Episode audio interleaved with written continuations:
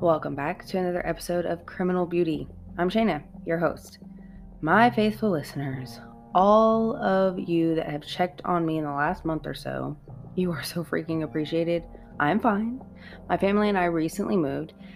As you know, moving requires you to switch utilities like TV providers, internet companies, you know, all of the things. Well, we ordered internet and they said it would be two and a half weeks until it was hooked up. Obviously, I couldn't wait that long. With the podcast and the new boutique that I just busted my butt launching, they gave me the runaround for like almost two weeks. I finally got the internet set up only for the internet to be shut off and not come back on because, well, according to customer service, we would hit our bandwidth threshold. Odd and unexpected when it was only my phone connected to it most days. Anyway, long story short, we finally got the internet through another provider and it is now working fantastically. I also want to throw it out there that taxes are a real bee. So that was part of the long delay on getting an episode up. Opening an online boutique all over again was not an easy task, but if you want to check that out, feel free to Google Shay's Odyssey. Anyway, today's episode is about a mother and her son and how their lives were taken too soon and how it took decades to find their murderer. This is the case of Stacy Falcon Dewey and her son, Jacob Dewey.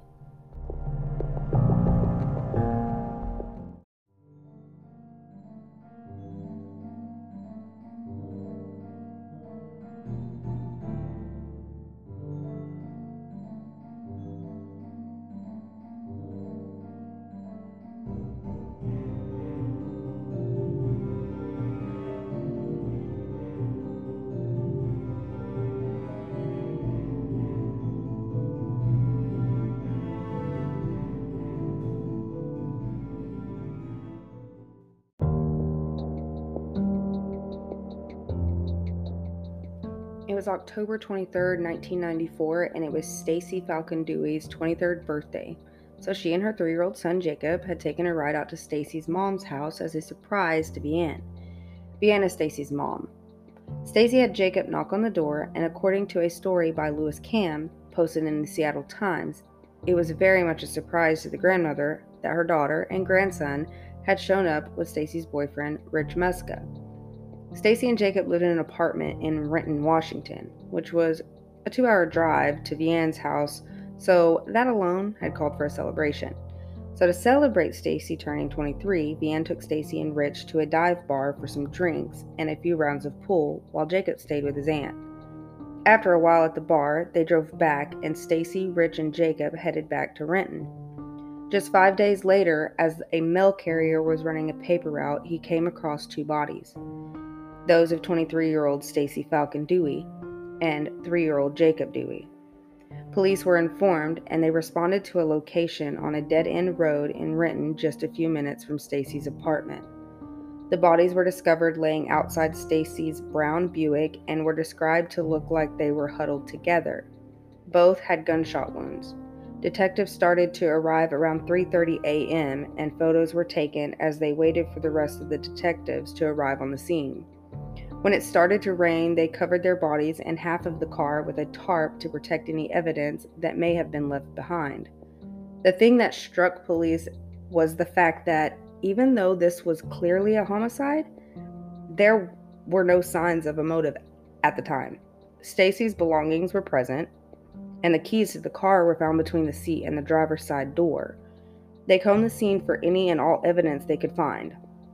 Their shoes, three white buttons, a brown glove, and coiled up strips of packing tape lay among dozens of items scattered around the car. Some of the neighbors had said that they had heard gunshots and the sound of a woman's screams around 2:11 a.m., but they had gone back to sleep, just chalking it up to partiers. Officers found shell casings inside and outside the car. Something did, however, stick out to the detectives on the scene. Jacob's socks were clean, but Stacy's socks were caked in mud. Stacy had sustained injuries such as a gash on the head, and there were bruises around her neck and arm. There was also a grassy patch beside the car that had been trampled. Greg Wilson, who had arrived on the scene around 5:15 a.m., had made his own summary of what may have happened. He thought that at some point, the attacker bound Stacy with the packing tape and somehow she had wriggled free. She then had a scuffle with her attacker on the grassy patch outside the car. At that point, he believed that her attacker then grabbed her and hit her with something. She still managed to get free and get back in the driver's seat. He believes that Stacy was actually holding Jacob when the attacker shot him through the passenger side of the car, before going around to the driver's side and shooting Stacy. Wilson believes that the attacker then moved their bodies and tried searching for the keys, but ended up fleeing the scene on foot, leaving both victims shot in the head. Renton had made it nearly 10 months into the year of 1994 without a single homicide. And now, they were staring at the heartbreaking sight of a mother and her son who had lost their lives way too soon. The next few hours following the discovery, officials meticulously combed through the scene, tagging and bagging every piece of evidence they could find. Stacy and Jacob lived at the Benson Village apartments, and Detective Bob had driven out to check out her apartment. When he arrived, it was empty. Not empty as in nothing was there, empty as in no one was there, and nothing caught his eye that would make him suspicious. While there, the detective did find out more about Stacy. He confirmed she did have a 3-year-old son and that his name was Jacob, and found that Stacy worked at HD Hotspurs, which was a restaurant and nightclub. He also learned that Stacy had been married but had divorced her husband 2 years earlier, and that Stacy and Jacob had lived with Stacy's boyfriend, Rich Muska, on and off. And as I'm sure you all know, that when there is a homicide, you always look at the significant other first to rule them out before moving on. They tracked down John Dewey through his roofing job and they found Rich Muska at his home. Both cooperated with detectives, agreeing to talk and take polygraph tests.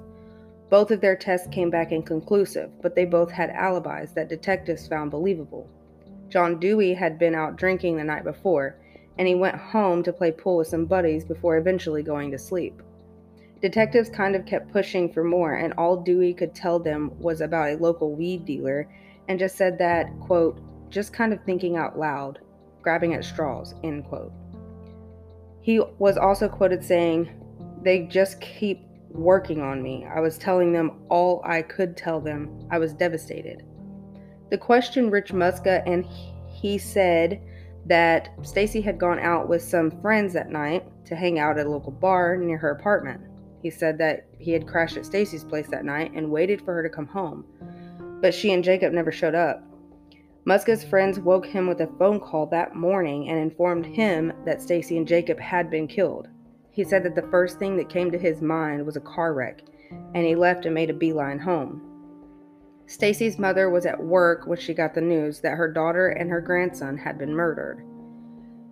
Vianne worked at Donna's Espresso and Cafe, and it was morning rush when the South Bend police chief walked in. He found Vianne and told her that he needed to speak to her alone. He then informed her that Stacy and Jacob had been murdered the night before. For Vianne, this took some time to set in. The police chief then repeated himself, and Vianne felt her world stop instantly. Apparently, the police chief was really blunt in the way he told her. Vianne then heard herself screaming and realized she was pretty upset at the way she was told that her daughter and grandson were dead. She ran out of the door of the cafe and then just kept running, and then eventually she stopped and just collapsed on the ground. The police had ruled out John Dewey and Rich Muska, but during their investigation, they found that Stacy's phone records indicated that she had received a call from a man named Scott Holm just hours before her and Jacob were killed. Fortunately for police, 27 year old Scott Holm volunteered to speak to the police. He told them that he was at home with his wife during the time that Stacy and her son were murdered. He admitted to cheating on his wife with Stacy after meeting her while she waited on his table a few months back. Bob thought that he had a solid alibi, but his partner wasn't so confident. Apparently, rumor had it that Scott had tipped Stacy $100 the night they met and then showered her with gifts. Why does this make him sus? Well, because Scott only worked at a grocery store and detailed cars on the side. It made them wonder how much he could really afford on that type of income.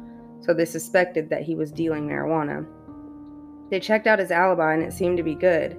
Things went sideways when another body was found. The victim had been choked and stabbed repeatedly, and then wrapped in blankets and left in a bed of an abandoned pickup truck in Tacoma. Plot twist the victim was Scott Holm.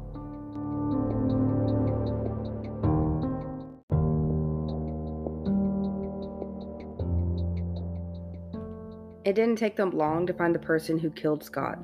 Detective visited Scott's fraternal twin brother at his apartment and asked him when he had last seen his brother. Mark, Scott's brother, said that the last time he had seen Scott was the day before, just before he went to collect on a debt. Mark and Scott had just started up a car dealing detailing business, and one of Scott's weightlifting friends had subwoofers installed in his car, and Scott was going to collect a $1,000 from him. Mark told police that the guy's name was Vince, but that he didn't know Vince's last name. Mark gave police a description of Vince, said he was about six foot two with a boxer's build. Detectives went to the gym that Scott worked at, and the employees there gave them Vince's last name, Fields. They learned that Scott had tried to call Vince three times on the day he was murdered. They also discovered that Scott's credit card had racked up about $2,000 in charges since the day they had found Scott's body, and employees at the furniture outlets and other retail stores had verified Vince as the person who charged that card. Vince was arrested on November 17th of 1994. Vince denied killing Scott and claimed that Scott had never shown up for their planned meeting. After Vince was in custody, they spoke to his girlfriend, Scott was found on the 8th of November, and Vince's girlfriend said that she hadn't been home most of the day that day, but said that when she did get home, she found blood in the apartment. But she said that Vince had told her that he had been in a tussle with Scott. That's when they got rid of the bloodstained furniture, and Vince bought new furniture using Scott's credit card. Police did find blood in the apartment, along with cocaine, methamphetamines, and some other drug paraphernalia and he was charged with first degree murder, theft, and two felony drug counts. You're probably wondering why I'm even covering some of the details of Scott Holmes' murder, and I'm about to explain it. After Fields was arrested and was sitting in jail awaiting trial, Detective Wilson paid him a visit in King County Jail. Wilson wanted to know what Fields knew about Scott's relationship with Stacy, because as mentioned before, Scott and Stacy had an on and off relationship. A little less than two months before Fields was to stand trial, he and his lawyers came up with a new defense strategy. This strategy included Fields confessing to murdering Scott, but that he did it in self defense. They wanted Fields to claim that he and Scott were in business together, and Scott was supplying him with large amounts of marijuana to sell. In short, Fields said that Scott had called him and told him that a detective had questioned him about Stacy's death, and Scott had told him that Stacy was a woman he had been having an affair with. Fields claimed that Scott told him that Stacy had said that if Scott didn't leave his wife, that she would tell her about the affair.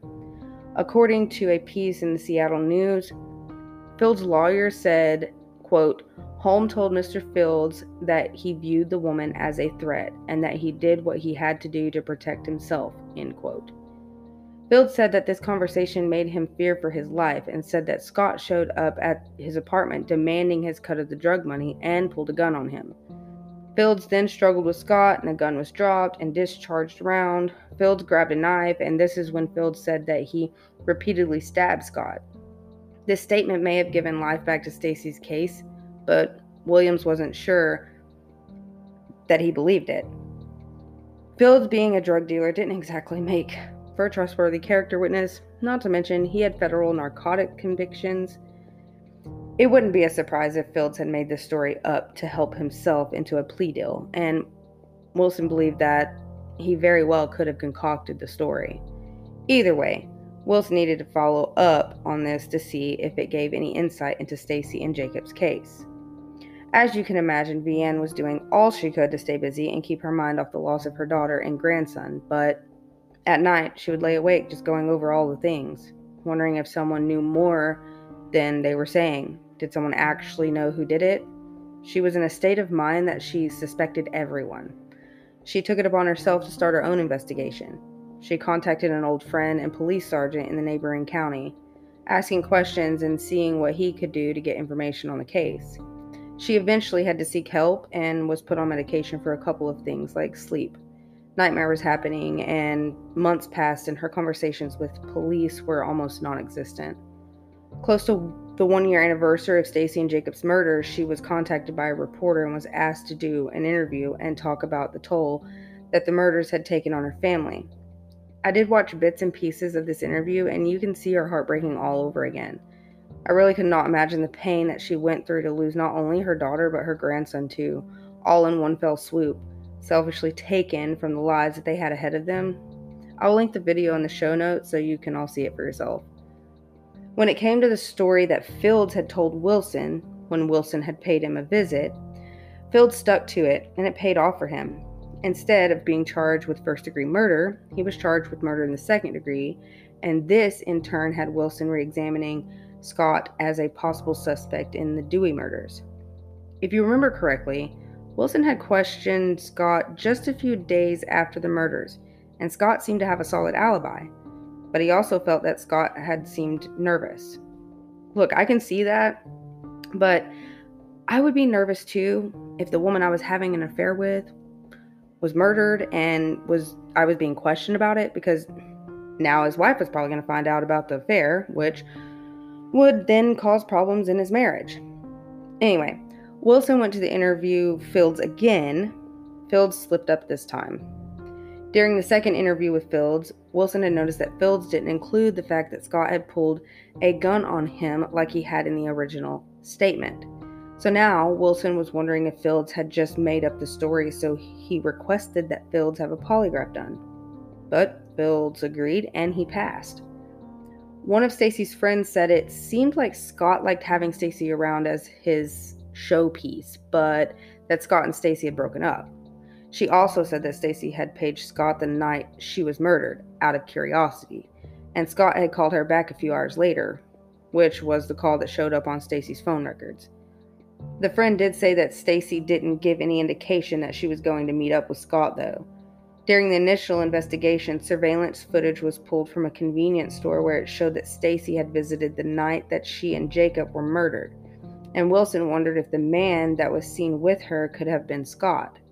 Furthermore, after Wilson spoke to Scott's brother, Mark, again, which only confirmed that Mark was just as in the dark about the murders as he was, Wilson came across a headline in the Seattle Times from a reporter who caught wind of Fields' claims that read, your old slaying could be resolved. The article, in short, just described the Renton Police Department was considering the possibility that Scott could have been the one to kill Stacy and Jacob. The article ended with Wilson's phone number in case anyone had any tips on the case. Unfortunately, the Dewey murders were pushed to the back burner in 1995 when another double homicide landed in the Renton police lap. Wilson was tacked on to the case and they had to work the more recent cases. To add to that, a little over a year after that, anything that kept the Dewey case alive had disappeared when the two detectives leading it left the Renton Police Department. 2010 rolled around and nothing new had come of the case. Vianne was still having trouble sleeping. Everything would remind her of Stacy and Jacob. She still wondered if DNA science could unmask the horrible person that took a piece of her away forever. She would even drive to the Renton Police Department, and she said that most of the time she would just cry in her car in the parking lot and then she would go home. She had made so many phone calls in regards to the case, but they all ended the same way, with her in tears and incredibly frustrated. Due to it being an active investigation, they couldn't give her any details on the case other than what she had made public or the police had made public. In that same year, Vianne had called the prosecutor's office once more, and the lady that answered the phone told her that the cold case unit had lost funding and had disbanded. So now that was one more thing that Vianne had to ask questions about. How was the case going to be solved if no one was working on it? Was it just going to be put in some box and put on a shelf to collect dust? What was going to happen with the case? The woman that she spoke to implied that the case was closed and said that Vianne should go online and search for Stacy's name for an old article about a suspect in the case. It was the article that had said that they had suspected Scott Holmes had murdered Stacy and Jacob. Vianne was angry. No one had called her and told her anything about it being Scott Holmes. She once again called the prosecutor's office and spoke to someone. The man that she had spoken to had told her that Fields had said that Scott had confessed that Scott had killed Stacy and Jacob. Of course, Vianne didn't believe it at all. Later, Vianne was proved right because she found that investigators had pulled their focus away from Scott based on cold hard science. Between July of 2001 and September of 2002, a break was made. In July of 2001, a tip came in from an inmate. It was a man facing multiple felony charges, and he wanted to tell authorities what he had heard about the double homicide in Renton seven years earlier. Of course, Stacy and Jacob's case hadn't been looked at in years. Due to the original detective that were assigned to the Dewey case leaving two years after the murders, they assigned Detective Rick Cross to check out the inmate's tip. After familiarizing himself with the details of the case by talking to Wilson and Jeff Bird, the original deputy prosecutor assigned to the case, Cross went in to speak to the man that called in the tip. Wilson and Bird accompanied him.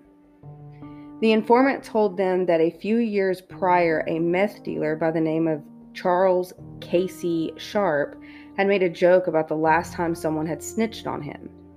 The inmate said that Sharp had claimed that he'd shot and dumped a person on the road. Of course, Sharp never gave a name, but he did mention that he had also shot her child. According to the inmate, he had been working with Stacy at a restaurant where all of them, including Stacy, had been dealing drugs and apparently the rumors were that Stacy had tipped off police about Sharp and that had led to his arrest and jail time. So Cross followed up on that and checked the records, and lo and behold, he found Casey Sharp, and he had pled guilty to a felony drug possession in 1994 and had served time for it. Now, it was time to get to business. Cross went over all the evidence logged for Stacy and Jacob's case to see if there were any items that might hold genetic material. He found something too. Cross submitted the glove and the coiled strips of packing tape they had found at the scene and the medical swabs taken during Stacy's autopsy to the state crime lab to have a DNA analysis done. Fun fact Four months prior to cross submitting the evidence, the State Patrol Crime Lab started the DNA evidence analysis that eventually would help to crack another case that was overseen by Bird. That case was the case of the Green River Killer. Cross had to wait more than a year for results, but on September 5th of 2002, he received the call that the results were in. The forensic scientist, Jody Sass, found semen from Stacy's oral swab. With this semen, she had created a DNA profile for an unknown suspect. Once the lab ran it through the database of DNA profiles for felonies in Washington, they had a match, and it wasn't Casey Sharp.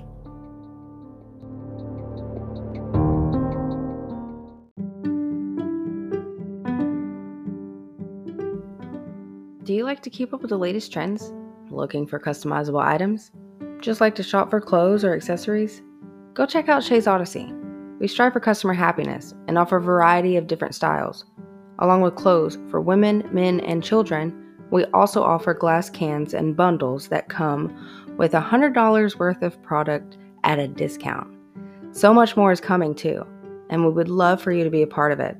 So go ahead and check us out at www.shaysodyssey.com or join us on Facebook at Shay's Odyssey where it's your style, your journey.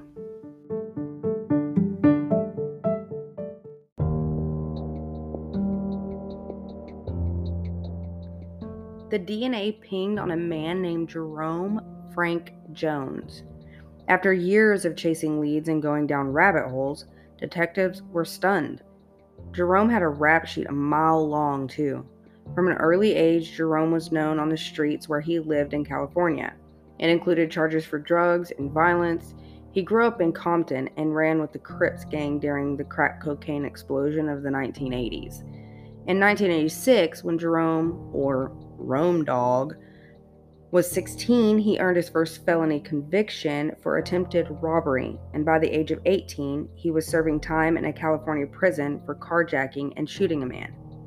About three years later, and being paroled, he robbed a produce truck at gunpoint and was sent back to prison for another year. He was arrested in Washington for the first time in 1993 after police chased him down after he bolted from a traffic stop in August.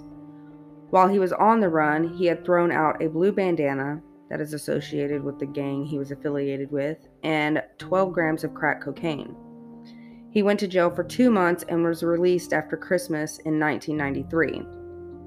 After they did a background check on Jerome, is when they learned that he and an accomplice had been convicted of the 1995 killing of Gregory Hebden in California.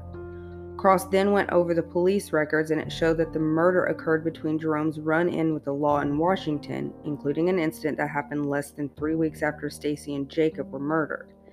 He was sentenced to 56 years in prison and had only served about four years when his DNA was matched to the swabs collected during Stacy's autopsy. In November of 2002, Cross boarded the flight to California to find out what Jerome's explanation was. Jerome agreed to talk to Cross, and on the advice of Byrd, Cross kept the questions vague, not mentioning Jerome's DNA had been found in Stacy's mouth or that he was a suspect in a double homicide. Jerome did confirm that he did live in the Kent area during 94 and 95 and said that his girlfriend and the mother of his child had also lived in Seattle and had kept in touch with her. Jerome also stated that he remembered the club HD Hotspurs. Need I remind you that that club was Stacy's place of employment at the time of her murder. Cross showed a photo of Vince Fields to Jerome and he said that he didn't know Fields.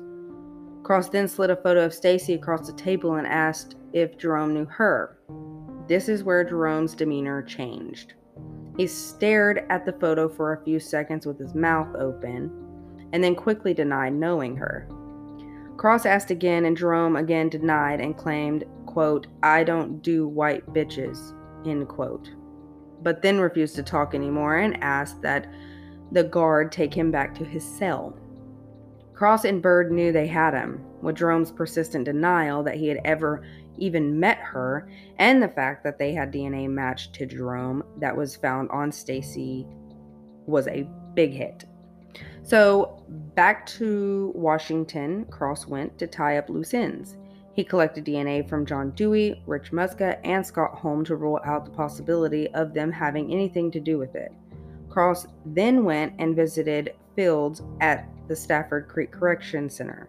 The testimony that Field had given initially backfired on him, and when an inmate testified at the court hearing for Field's appeal, stating that Field had told him that he had killed Scott while robbing him, and that it wasn't because he was in fear for his life or because it was self defense. Cross also learned that another homicide in King County had suspected Jerome's one time girlfriend. The shooting had been done with the same caliber gun used in the murder of Stacy and Jacob. Cross then requested that the shell casing be compared to see if it was the same gun used in both cases. Cross also submitted more evidence along with the shell casings from the Renton crime scene. Although most of these tests didn't pop anything up, fingernail clippings from Stacy's right hand had more DNA that linked to Jerome. So the next step was to confirm that Jerome had been at the Kenton Ridge apartments.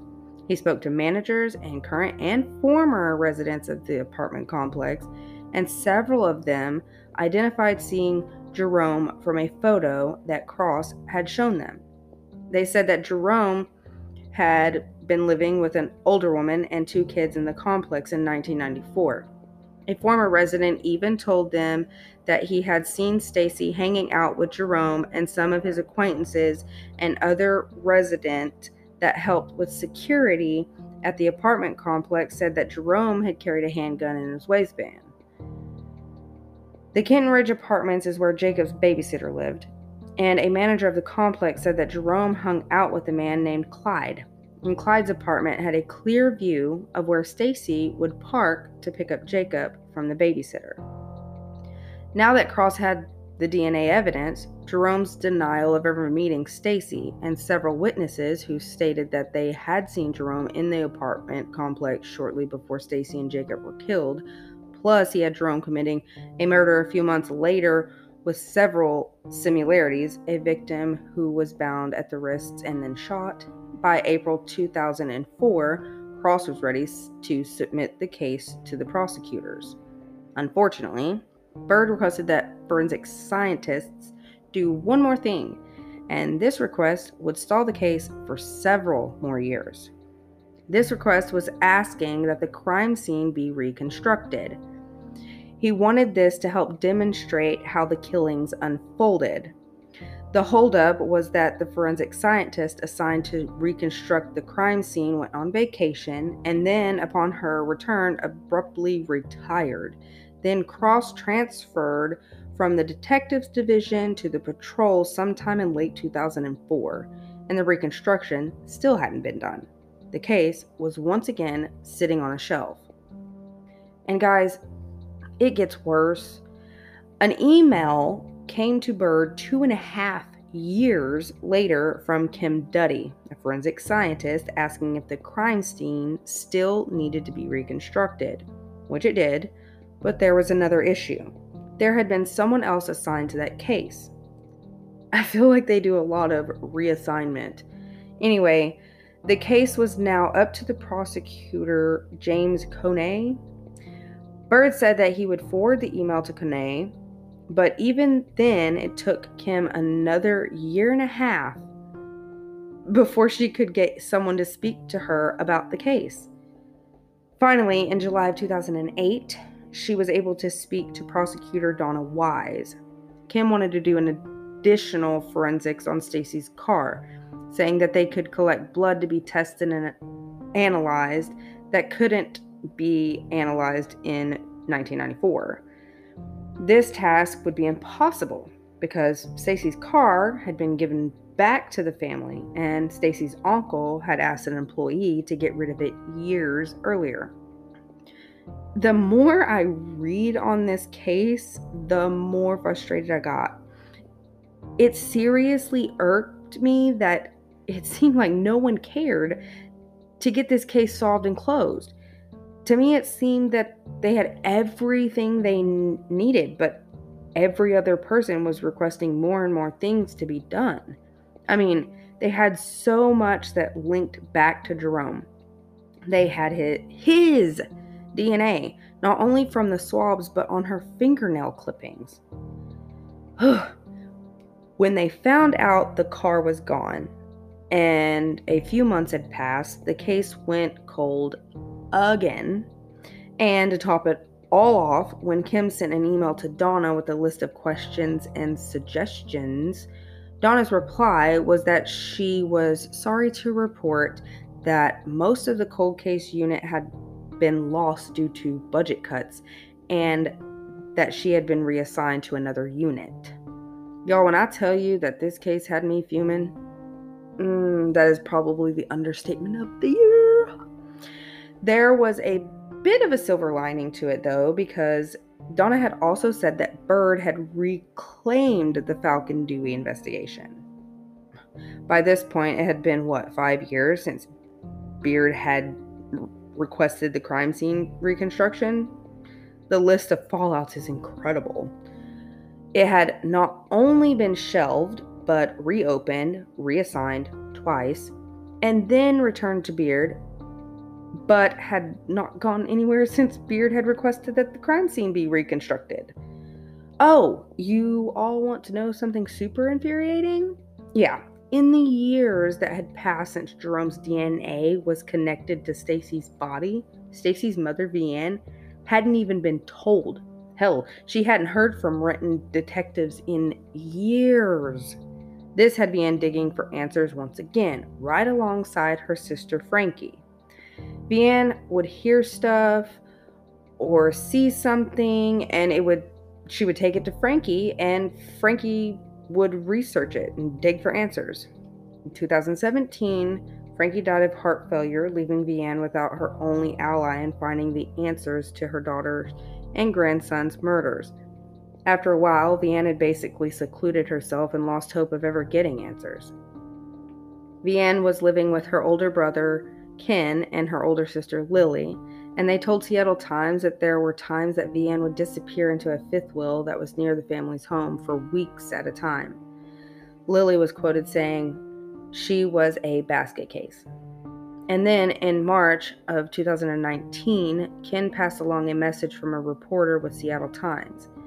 Vianne returned the phone call and agreed to meet with them.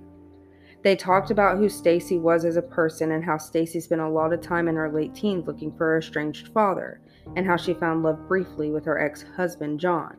The reporter also asked her questions about what she knew about the case. Vianne had never heard of Charles Casey Sharp or Jerome Jones. The reporter asked because they had recently started investigating the cold cases and came across Stacy and Jacob's case. And it showed that they had found and matched DNA revealing a suspect in the case. He contacted Vianne through Ken, wondering if she even knew about this since it had been 16 years at this point since they found a DNA match. Vianne and her siblings were just finding out about all this through the reporter as he cited information about Jerome from case documents and court records. Vianne had the reporter write down Jerome's name. Cross and Beard were also interviewed about the case, and both said that they were remorseful about the fact that Vianne wasn't aware that there was a suspect in a DNA match. Beard retired in May of 2018 and left the case to one of his colleagues, Jessica Berliner. In December of 2021, investigators learned that semen had been detected on the jacket of Jacob Dewey at the time of his murder. This was stated in an affidavit of the Renton police detective Tracy Jarrett. That semen was then also linked to Jerome. Up until this point, Jerome hadn't even been charged. Jerome was charged in the murders of Stacy Falcon Dewey and Jacob Dewey on February 15th of 2022. Jerome is 51 and serving 56 year sentence already for another murder he and his accomplice committed in California, and he would have been up for parole in 2030. I could not find whether or not the crime scene had ever been reconstructed. The court documents state that Jerome had bound Stacy, beat her, orally raped her, and likely shot her child to death before killing her. Jerome's charges are two counts of aggravated murder. If Jerome is convicted, he will be serving a life sentence without the possibility of parole. Until next time, stay safe, friends.